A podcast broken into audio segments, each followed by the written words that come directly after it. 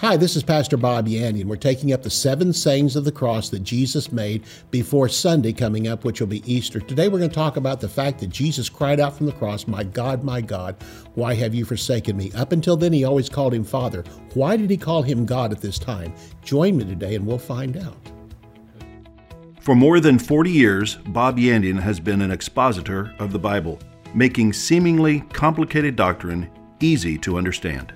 Grab your Bible and something to take notes with and study the Word of God with Pastor Bob Yandian. Hello, and welcome to today's lesson number four in our series on the seven sayings from the cross. I'm Pastor Bob Yandian. Good to have you here today for Student of the Word. You're the student, I'm the one teaching the Word of God, and so today we're going to grow in the things of God. I've often said this, but you're going to leave this program today a little smarter than when you came a little smarter than when you first turned this on. You're going to have some things to roll around in your heart. And please, why not get the series I'm teaching that we're offering? Uh, when halftime comes along, we'll tell you all about it, how you can have this series for yourself about the seven sayings from the cross. This is all leading up to the Easter Sunday, which is here just a few days away. So today we're going to take up the fact that Jesus was forsaken by God on the cross. And we're going to take up the fact that on the cross he said, My God, my God, why have you forsaken me? So let's take a look at Matthew chapter 23, because Jesus will be forsaken by God and then he will be killed on the cross. He will die on the cross. Although they killed him on the cross, he really died of his own free will. Uh, someone, you know, one of the men that was uh, talking to him, the king that was talking to him said, Wow, you seem so, you know, when you talk to me, he says, Don't you understand? I have the right to take your life. And Jesus said, No, you don't. No man takes my life. I pick it up when I want to. I lay it down when I want to. And on the cross, he said, Father, into your hands I dismiss my spirit. And he gave up the ghost. So we have it there again that Jesus gave his life up voluntarily.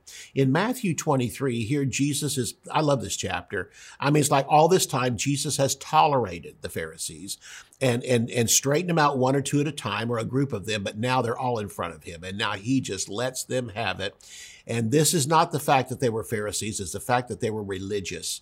Religion is the major, the biggest opposer of the gospel of Jesus Christ. And so you can name all the other stuff you want to, but when it comes down to it, Phariseeism, religious, in fact, the easier, the easiest people to get are non-religious people. It's easier, easier to get them born again. The hardest people to get born again are religious people because they don't think they need anything. They're so religious, they think that their religion and their good works attached to religion are going to get them into heaven. Matthew 23 in verse 29 through 36, Jesus again just lets these Pharisees have it. And notice what he says now in verse 29.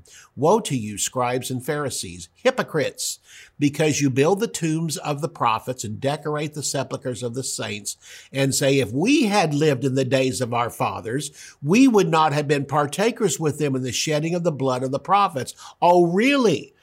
They're saying, listen, I know our forefathers did this and they killed the prophets that God sent.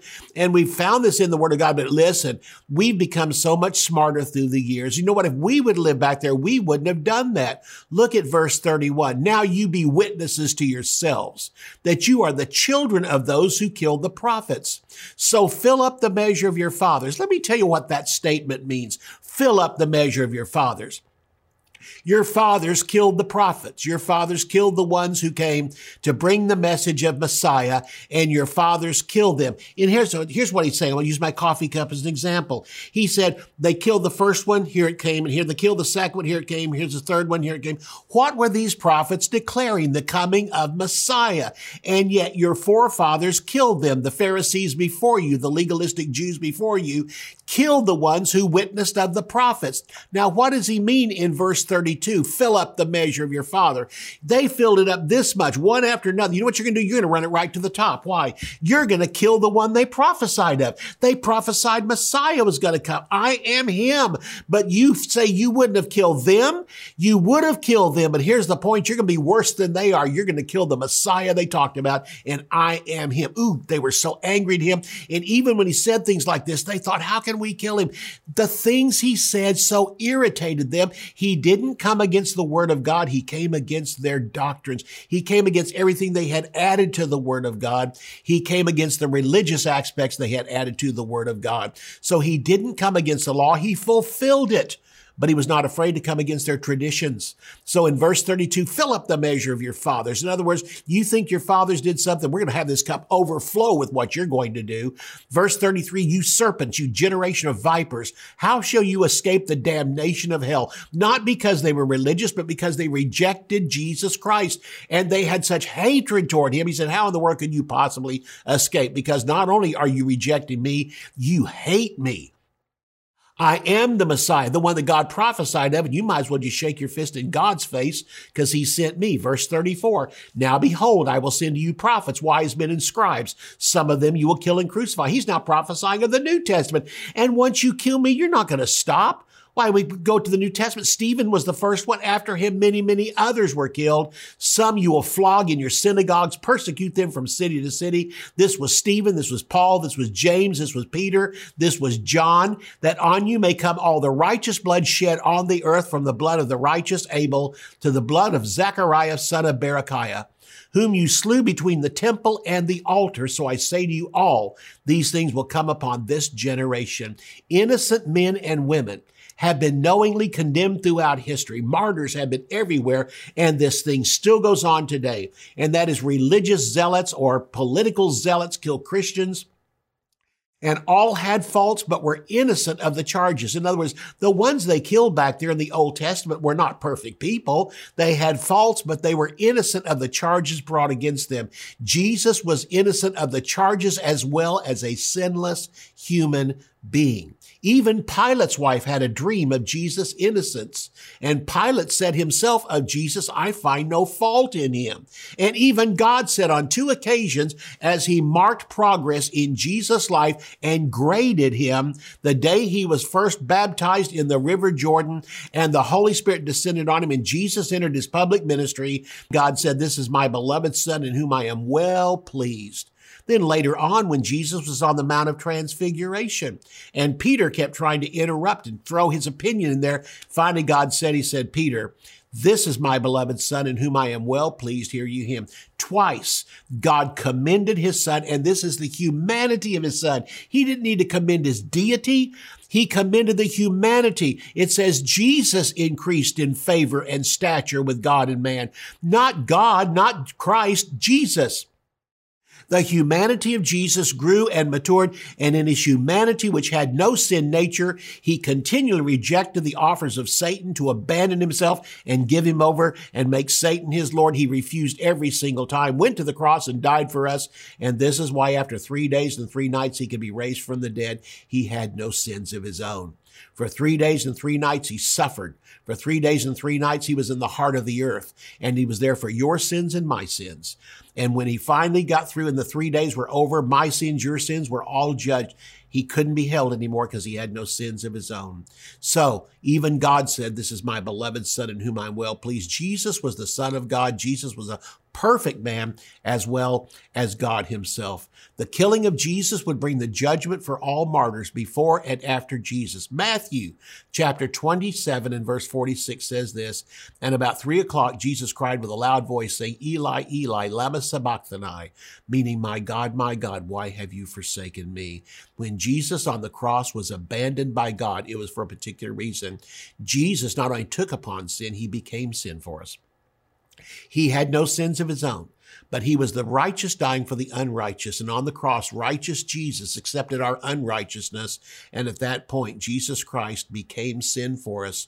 He who knew no sin was made sin for us that we might become the righteousness of God in Christ. Some to be martyred were killed. Others were delivered. Abel, the three Hebrew children, Daniel, Stephen, James, Peter, many of those who I just mentioned there, some were killed, some escaped being killed. And we're told this in Hebrews chapter 11. Some escaped, but others were killed by the sword and they were, and they were persecuted and, they were abandoned. They were left out in the, in caves, in the wilderness. All these things we see happening. It's because of there's always been martyrs and Jesus Christ on the cross, the perfect human being that always talked to his father and all that said to him, My God, my God, why have you forsaken me? I want to point out something too. Up until this time, he said, Father, forgive them, for they know not what they do. And here on the cross, now all of a sudden, with this fourth statement, Jesus said, My God, my God, why have you forsaken me? This is the only time that Jesus Christ ever called his Father God. Until this time, he called him Father. Right now, because his Father turned his back on him, Jesus couldn't even address him as Father because God is not the Father of sin. And when he became sin on the cross, God had to turn his back on his own son. And that's when Jesus cried out, My God, my God, why have you forsaken me? This was actually quoted back in the book of Psalm, first chapter 22, that he would actually say this from the cross, Why have you forsaken me? And in doing so, Jesus now was totally separated from God. And when this happened, darkness covered the earth. Darkness covered the earth for some three hours, and while Jesus was on the cross, you couldn't see your hand in front of your face. It was an intense supernatural darkness. I imagine all the people around the cross were petrified. Even the soldiers that were petrified. Everyone was because no one knew what to do when this darkness covered the earth. He cried out during that time, My God, my God, why have you forsaken me? I can tell you this God has not forsaken me because he forsook Jesus. Jesus took my place. I will never be forsaken as a Christian. My God will always be with me, always standing beside me. I may not love God at certain times, but he always loves me. I have forsaken God, but he's never forsaken me. I've turned and tried to go my own way for a while, but God will never turn away from me. He's always going to be there. Why? Because he turned his back one day on Jesus, and Jesus was a righteous man who became unrighteousness by choice. And God placed the sins of the world on him. In so doing, when I was uh, I, I, was asked to go to Oklahoma City one day by a lady in our church who was a state senator, and she wanted me to come and speak on capital punishment, what the Bible had to say. And she said there's going to be some groups there that are going to be protesting against capital punishment. And so as I stood up there in front of everybody, I, I, had no idea how violent these people were. But as the place got quiet and the moderator had everybody be quiet to listen to me, one man yelled at me, screamed at me from the back of the auditorium, How can you serve a God that killed, that murdered his own son? How can you serve a God that murdered his own son? I thought, I've never heard this argument before. And I was suddenly just dumbfounded. And the place was quiet for just a second. I just opened myself up to the Holy Spirit and he dropped this in me. And I said, Sir, I said, God didn't kill his son on the cross. Jesus said, I give my life up when I want to. I pick it up. I lay it down when I want to. And on the cross, he said, Father, into your hands, I dismiss my spirit. And he gave up the ghost.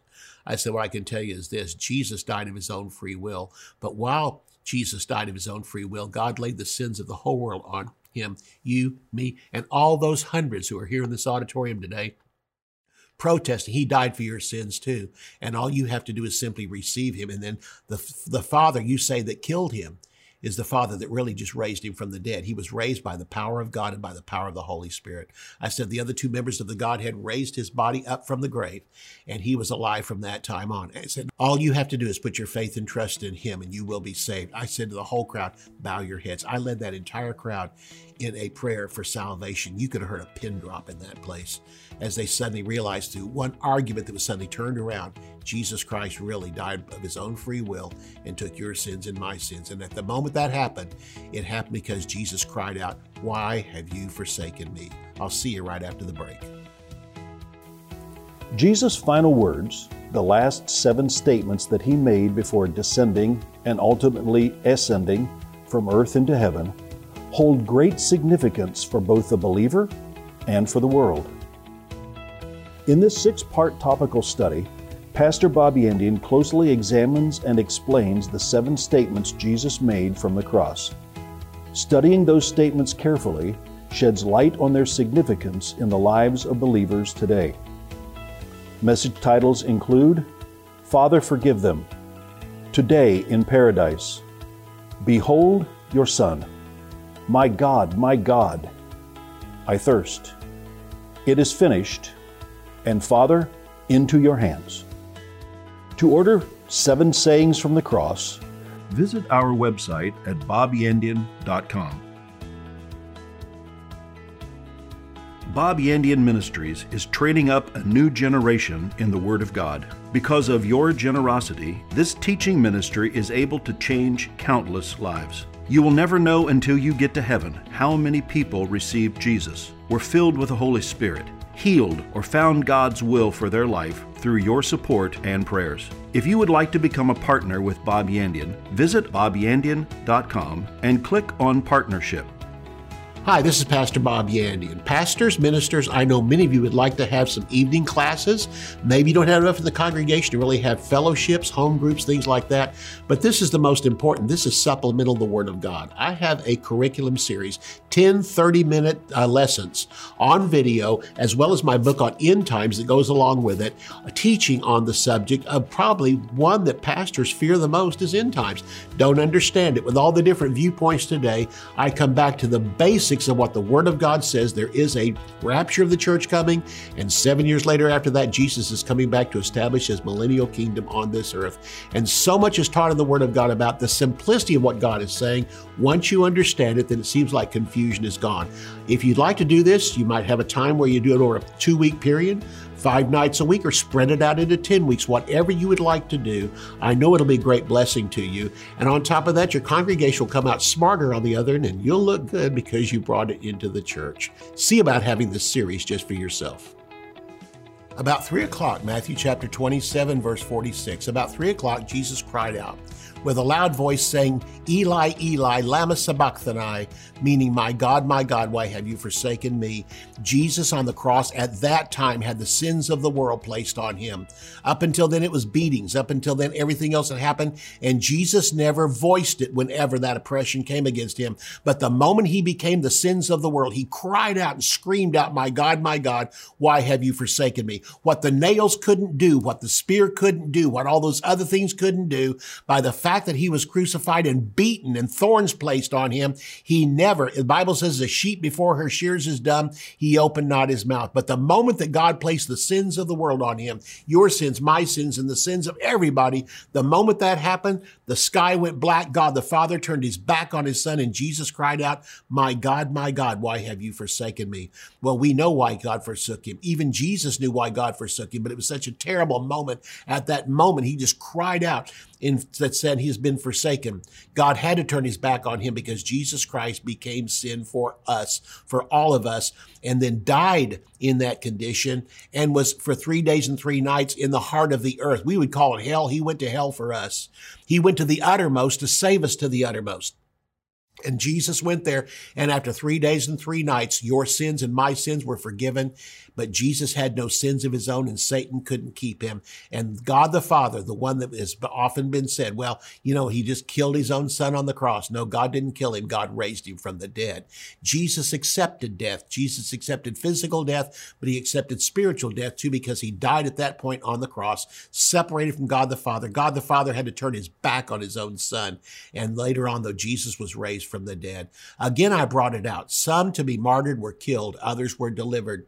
Abel was killed. The three Hebrew children were delivered. Daniel was delivered. Stephen was killed. James was killed. Peter was killed. We find many martyrs throughout the Word of God. Some were delivered, some were not. Hebrews chapter 11 talks about these. Most were forsaken again by everyone, even by their parents, by their brothers, their sisters, and their friends. Jesus' mother stood by the cross.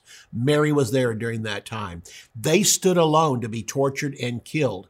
Before Paul's death, he had been forsaken by all except for Timothy, even brought it out in Second uh, Timothy chapter 4 where he said, All have forsaken me. He said, Timothy, you're the only one that stood by me. You're the one that's been a really good friend. I'm now in prison. I know my time has come to die. He says, But would you bring my coat and bring my parchments? What's he simply saying? Friends have forsaken me, but the word will never forsake me. Bring those parchments because even till my dying breath, I want to study the word of God. But none were forsaken by God. Again, people forsake us, but God never will forsake us except for Jesus. Jesus suffered being forsaken by God, so we will never face being forsaken by God. You have forsaken him. Don't look at me so righteous. Look at me in truth and realize there's been days I forsook God, went off and did my own thing, and I knew it was wrong. But you know what? God never forsook you. You've walked away from God, but God has never walked away from you. Prodigal walked away, but in the pig pen came to himself and said, I'll return to my father. The relationship was still there. God is still your father, but Jesus on the cross said, My God, my God. He no longer saw him as his father because he became sin, and God is not the author. God is not the birther of sin. No, Jesus Christ became sin for us, as it says in 2 Corinthians chapter 5, it says that we might become the righteousness of God in him. And I became the righteousness of God in Christ and in God himself because Jesus Christ took my place, died for me, and on the cross became sin for me and cried out a cry that I will never have to cry out. My God, my God, why have you forsaken me? When I accepted Jesus Christ as my Lord and Savior, I am eternally part of God's family. He's eternally my Father. Jesus Christ is eternally my older brother, and we are all children in the family of God. Jesus didn't complain when he was forsaken by his disciples, and that's all of them. John eventually came back, but every disciple ran. He prophesied it would happen. He didn't cry out when he was beaten, having thorns pushed into his head or nailed. No, what happened was he cried out only when God put sin on him. Psalm 22 verses 1 through 6 prophesies this. My God, my God, why have you forsaken me? The thing, the thing that Jesus cried out on the cross was a fulfillment of what was written in Psalm 22. And Psalm 22 is the messianic psalm of the crucifixion of Jesus Christ, just like Isaiah 53 is the prophetic voice speaking what Jesus would do for us on the cross. Psalm 22 verses 1 through 6. My God, my God, why have you forsaken me? Why are you so far from helping me and from the words of my roaring? He was screaming this out on the cross. Oh my God, I cry in the daytime, but you do not hear, in the night season, and am not silent.